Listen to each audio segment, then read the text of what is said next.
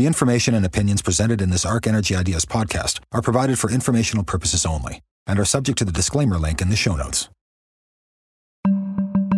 This is the Arc Energy Ideas Podcast with Peter Tertzakian and Jackie Forrest, exploring trends that influence the energy business.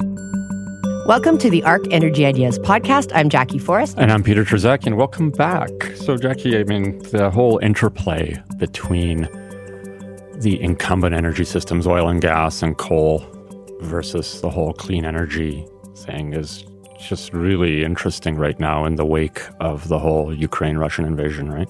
Definitely. Yeah, it's been a topic that hits every podcast almost. It, it hits every podcast. And you know, one of the intriguing things that I think about is for most of the past half dozen years before the invasion, there was sort of this notion, we've talked about it a lot on the podcast, that sort of it's the end of oil is nigh and the new era, era of clean energy is coming in.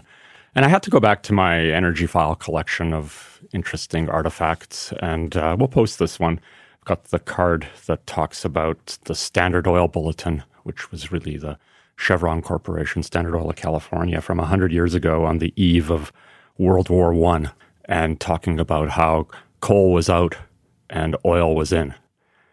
And, you know, the, the whole idea that these things happen quickly. And even in the when that transition was made from coal to oil, it still took a long time for the shipping. Right? Yeah, in the yeah. shipping. And so, you know, I think that there was sort of like parallels almost a, like a century later.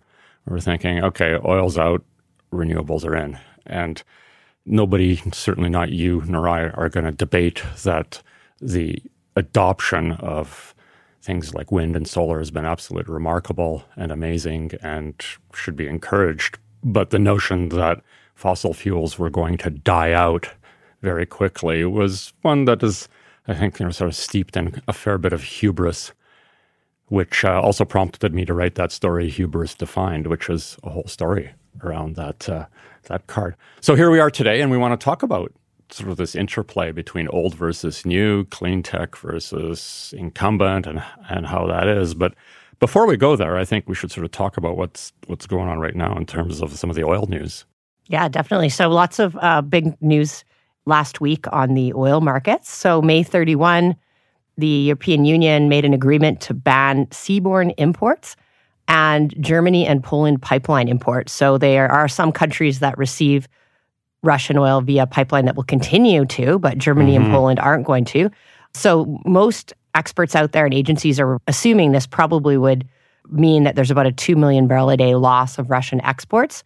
Now, this is going to happen in the next six months. Mm-hmm. Um, so, not all right away, but there's lots of uncertainty in terms of this number because so far, a lot of these barrels have actually ended up going to India and China. So, you know, when people say they're not going to take the oil, it doesn't mean that someone else doesn't buy it. Yeah. So the question is, is that going to continue to happen? Now, the EU did put some restrictions on shipping insurance that is aimed at stopping people from shipping Russian crude. So that may reduce, you know, how much can get into Asia. Mm-hmm. But anyway, so it's 2 million barrels a day is probably a high number, assuming there might be some amount that, that gets onto the sea and goes to other markets. Yeah, I know that uh, hearing the reports that India is only happy to take deeply discounted Russian oil and actually put it in storage. And they're also, I mean, India is a huge refinery center, right? They, yeah. They, the, the big tankers of crude oil pull in from all over on coastal refineries. The products come out like diesel and gasoline and all sorts of petroleum products, and they get shipped out. So for those refinery operators in India. This is just a bonanza. Yeah, it is kind of funny, right? Like the Europeans don't want the crude oil from Russia, but if you send it to India, refine it, then they're importing uh, yeah, the yeah. same molecules just rearranged through a refinery into. That's right. Uh, but actually, uh, some data from S and P Global showed that the imports into India of Russian crude are up by something like 800,000 barrels a day mm-hmm. uh, with the mm-hmm. data they were tracking. So that's definitely happening. By the way, the numbers, when people say 2 million barrels a day, that's assuming some of that. But I guess the question is how much of that will happen. You know, the other thing that could happen is Russia may just stop sending the oil and say, hey, well, if you don't want our oil, we're going to turn off the taps.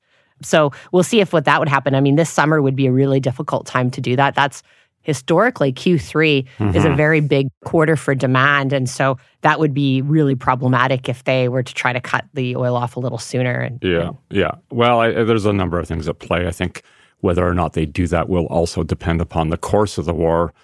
I think as long as the war is going well from their perspective, that they may be less inclined to do that sort of thing.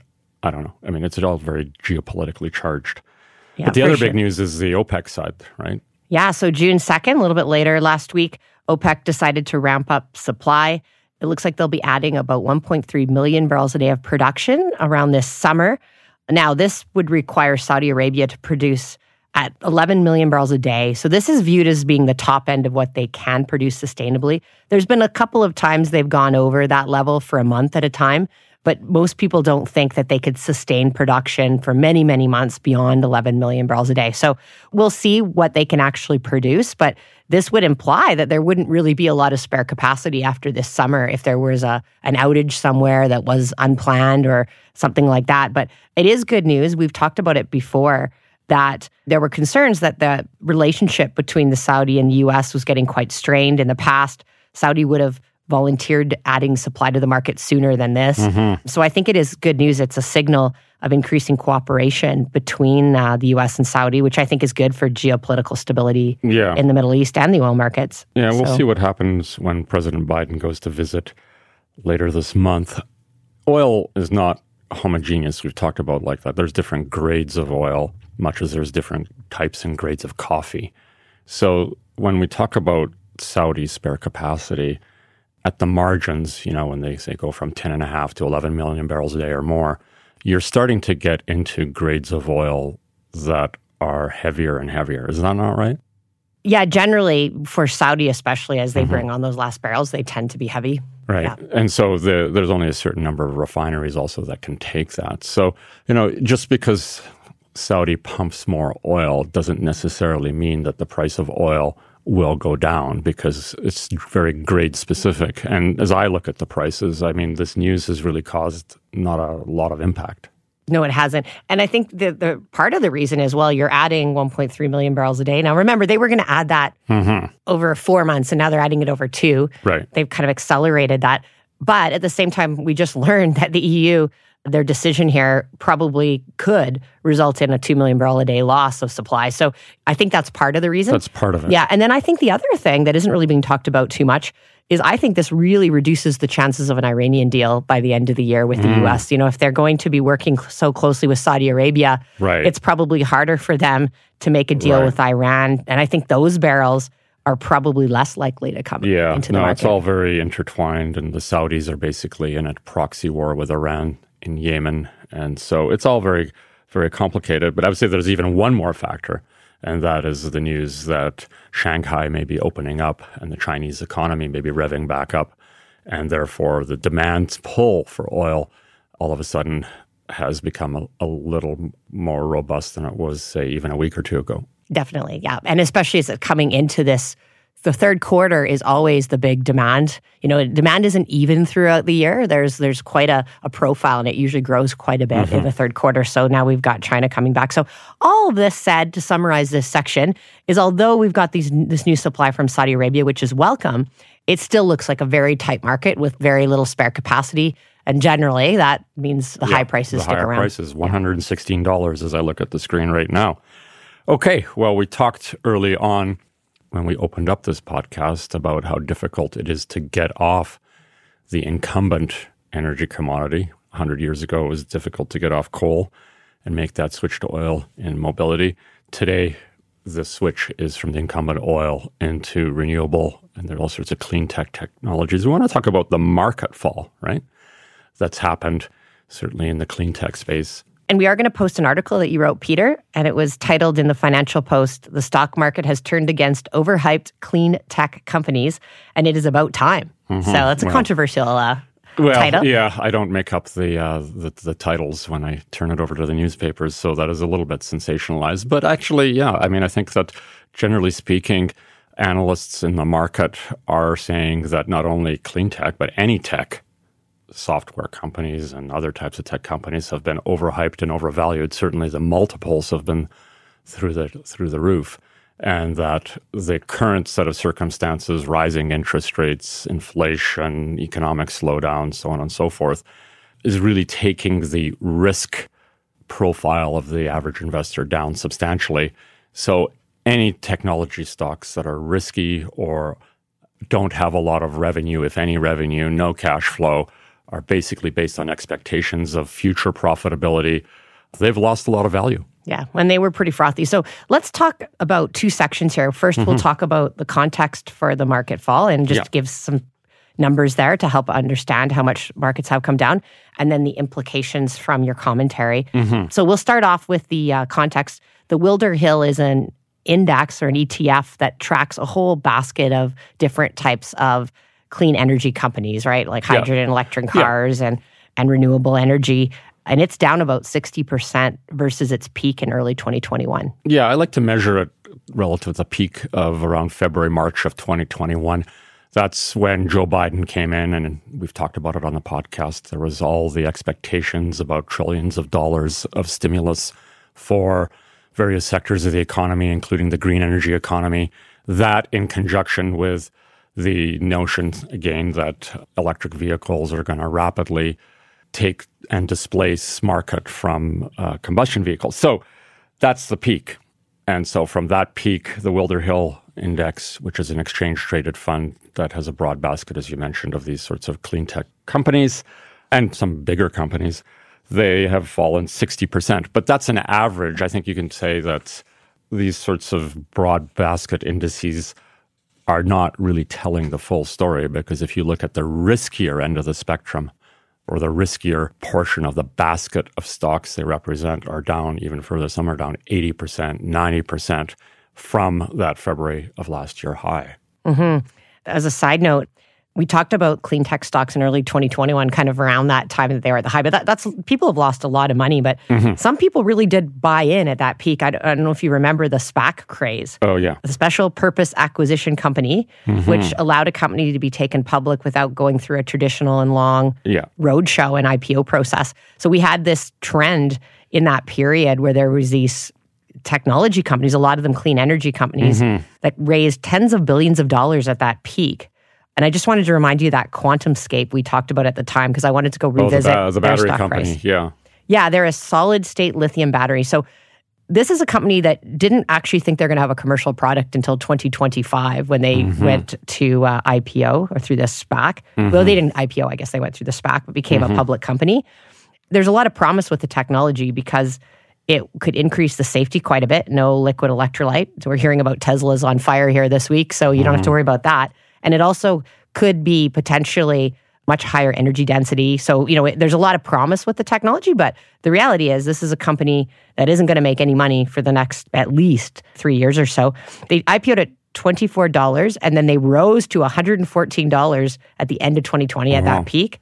And today it's a $12 stock. So Wow. some people have lost a lot of money that have, you know, the ones that invested at that peak. Yeah, yeah, and it's not limited to the battery companies. It's uh, in the hydrogen space, similar sorts of stories with fuel cell companies, electrolyzers, electric vehicle stocks. I mean, Tesla's the headliner; it's off peak, but the ones that are basically pre-revenue, certainly not profitable. There's a whole list of them. Many of them are off 80, 90% as well. So the fact that people have lost a lot of money, a certain investor class, means that they're not likely to come back for quite a while. And that's one of the implications of all of this is that, you know, when people go sour and they lose money, they're not coming back anytime soon. that's a lot of money to be lost. And and I did want to say if we just kind of narrow in since the start of the year, that's when the other markets started to come down. So mm-hmm. to your point, technology stocks Yeah. in general. But they, they really didn't have an issue until the beginning of this year, where the overall market is down about 10%. Yeah. But NASDAQ, which is a measure of more tech related companies, Yeah. right? Yeah, They're down about biased. 20%, and Wilder Hill is down a similar amount since the beginning of the year. So Since the beginning of the year. that's when those stocks started to really have Yeah. trouble. And, well, and a lot of funds sort of measure their year year to date YTD performance, but I think it's important to measure from sort of like peak exuberance, which was last year, and the amount of money that's been lost since then. Now, of course, not everybody buys at the peak, hangs on, and sells at the bottom. I'm just saying, though, along the way down, there were certainly still buyers that were coming in, and uh, it's just been a painful slide down for the tech sector as a whole, and certainly included in that are the clean tech companies. So the real question is, okay, the technologies are actually still very exciting. Say whether it's the QuantumScape or the fuel cells or whatever, it's just that the valuations have and the price you would pay for these companies has come down. So that has a whole series of knock-on implications that we need to talk about. Right. So you had in your commentary, yet all is far from lost. Mm-hmm. A good clean out of an overhyped market is a positive thing in the long term. So yeah. I guess those people that lost the money may, may not really appreciate that at this point. Um, but for the health of the overall sector, I agree with you. Yeah. Like this was too frothy. Like I don't think actually a lot of these SPAC companies should have ever become no. public companies. No. If you don't actually have cash flow and profit, I don't think the public markets are the place you should be. You're going to no. report quarter after quarter of yeah. of red ink, right? Yeah. Like so I think things got a little overheated. Well, that's what's happened. And so a lot of the companies were also financed. You know, that's where they got their sources of capital at the peak. And then because the expectation was there that the stock is always going to go up and I can continue to finance my company at progressively higher and higher share prices. But now that's not true anymore. So we enter into a phase of what I call capitulation. In other words, the company's management and the boards of directors realize that, uh oh, we're going to have to make the money that we raised from all these people over the last 18 months last longer because we may not be able to go back to the trough to get more money. And so right now, it's again, this is a broad statement on tech stocks that don't have revenue and cash flow and profitability is that they're going to have to capitulate and get out of denial that the market is probably shut for further financing. And mm-hmm. I, I expect it's going to happen here. It is happening. I'm, I'm already hearing reports of that. All right, and that's going to result in uh, what you call hunkering down. Yeah. Where you basically have to say cost control, slow things down. Now, yeah. that is a problem if you're a company that's five or six years away from actually having a commercial product because it's well, still going to take a lot of money to commercialize your product. But right. if you're close to getting to a commercial product, you know, maybe by hunkering down, you you can get there, right? Well, you can. It just depends what your burn rate is and how liberal you have been with your spending, these sorts of environments all of a sudden prompt the boards of directors to bring edicts down onto the company management to cut costs and be much more mindful. And I think this is a healthy dynamic. I mean, we've seen this many times in other sectors of the economy, and now it's come to the tech side of things.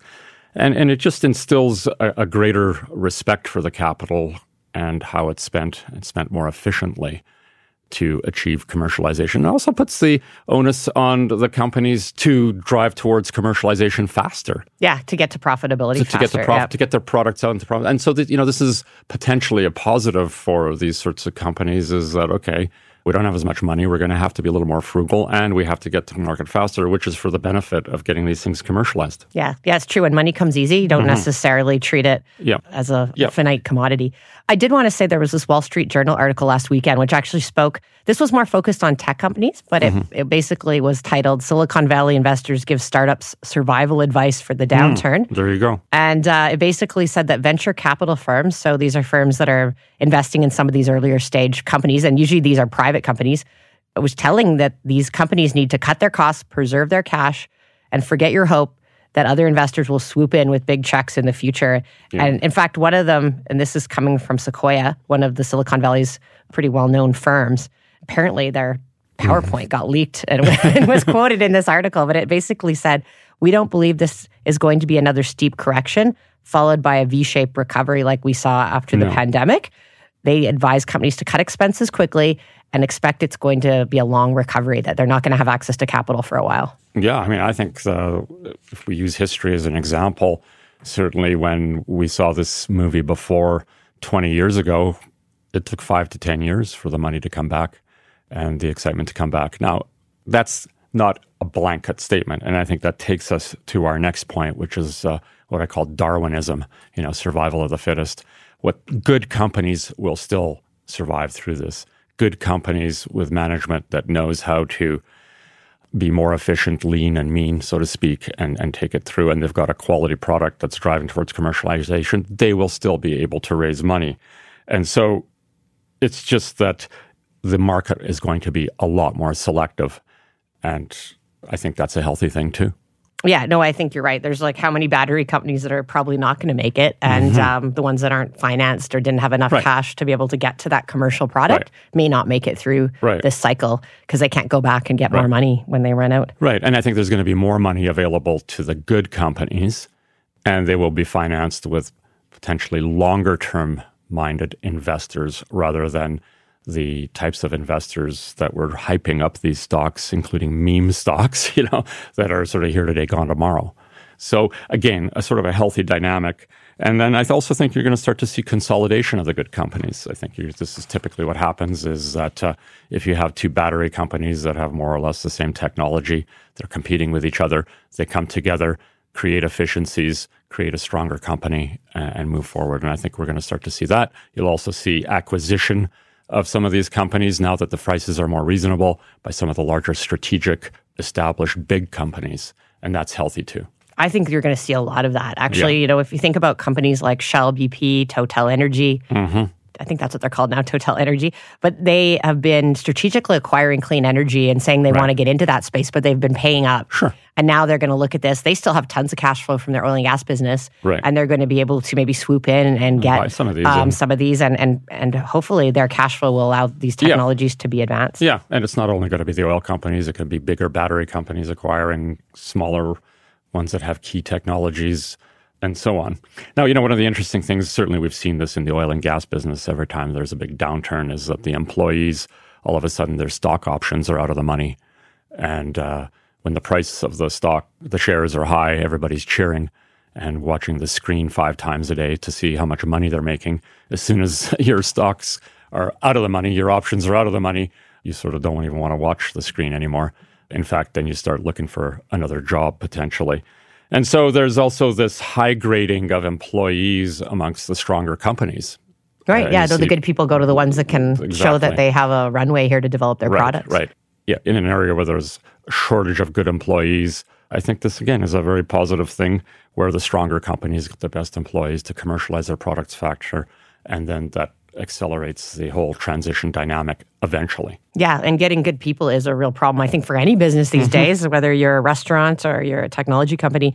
I've heard this a lot from these companies in this space, but really, these are new areas. Like, how many battery experts really are there out there, or electric car or autonomous car vehicle no. experts mm-hmm. or CCS? So, uh, in this environment of scarce people, I think it's going to add to the velocity of the, the employee shuffle here because uh, you know, there are very few good people here, and those companies that can attract them are going to want to get the best people. Yeah, so. yeah. So all this dynamic does is create higher quality companies, and from an investor's perspective, there's what's called flight to quality. In other words, okay, even the investors become more discriminating, and investors that sort of sat out this frenzy and exuberance and were wiser and said, well, I'm not paying those sorts of crazy share prices for these stocks all of a sudden now they'll take a second look and say, okay, things are now looking uh, a lot more reasonable.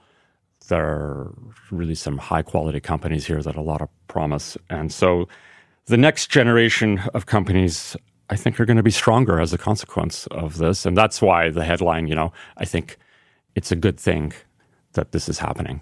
Yeah, well, and I do think a lot of those big institutional investors that have the really big uh, pools of capital, mm-hmm. I don't think a lot of them were that exposed to this. No. Because they saw what was happening there. They don't tend to kind of go after cycles like that. So I do think, and I've validated this by talking to some institutional investors, that there's still a lot of long term capital that's mm-hmm. interested in deploying more money into this space. You know, I think what we've learned is clean energy is not for day traders.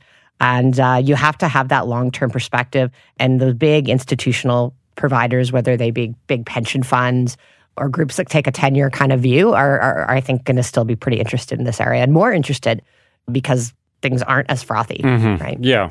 It's, it's to the benefit of these clean energy companies to have a larger anchor of sophisticated institutional investors with patient capital that can help them grow rather than the more speculative investors that just come and go and uh, create volatility and hype and so on. That's uh, it's not healthy for the market. Not, it's, not healthy yeah. for the market.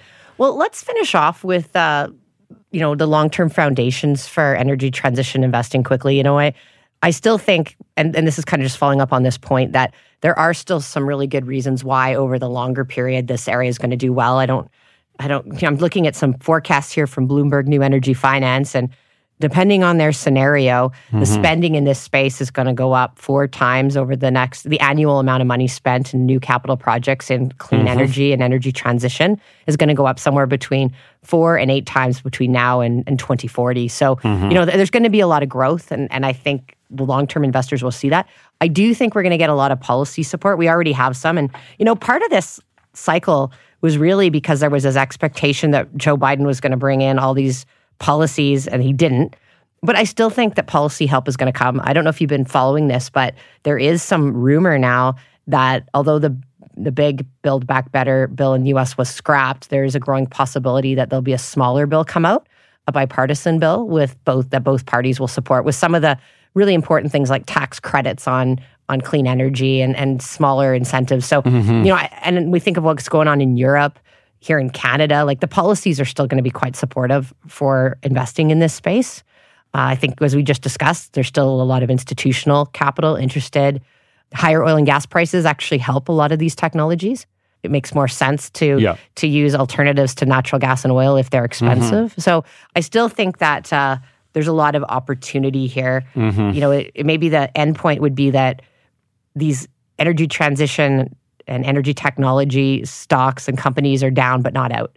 No, they're not down and not out by by any stretch. Some are, some will be the one, inefficient ones, and I sort of would question these sorts of growth numbers and spending and debate them. I I, I don't have a conclusion how much it's going to be, but one thing that the situation that we described creates are leaner and meaner companies that are going to be more mindful about how they spend their money, especially in this inflationary period.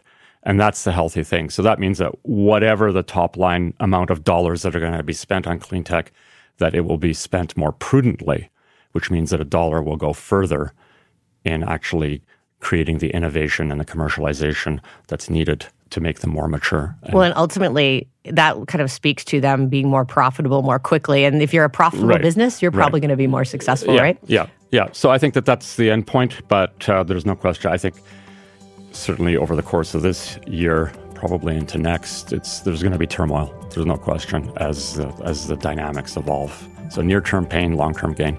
Well, we'll wrap it up. Thanks for joining the podcast. If you enjoyed it, please rate us on the app that you listen to and tell someone else about us. For more ideas and insights, visit arcenergyinstitute.com.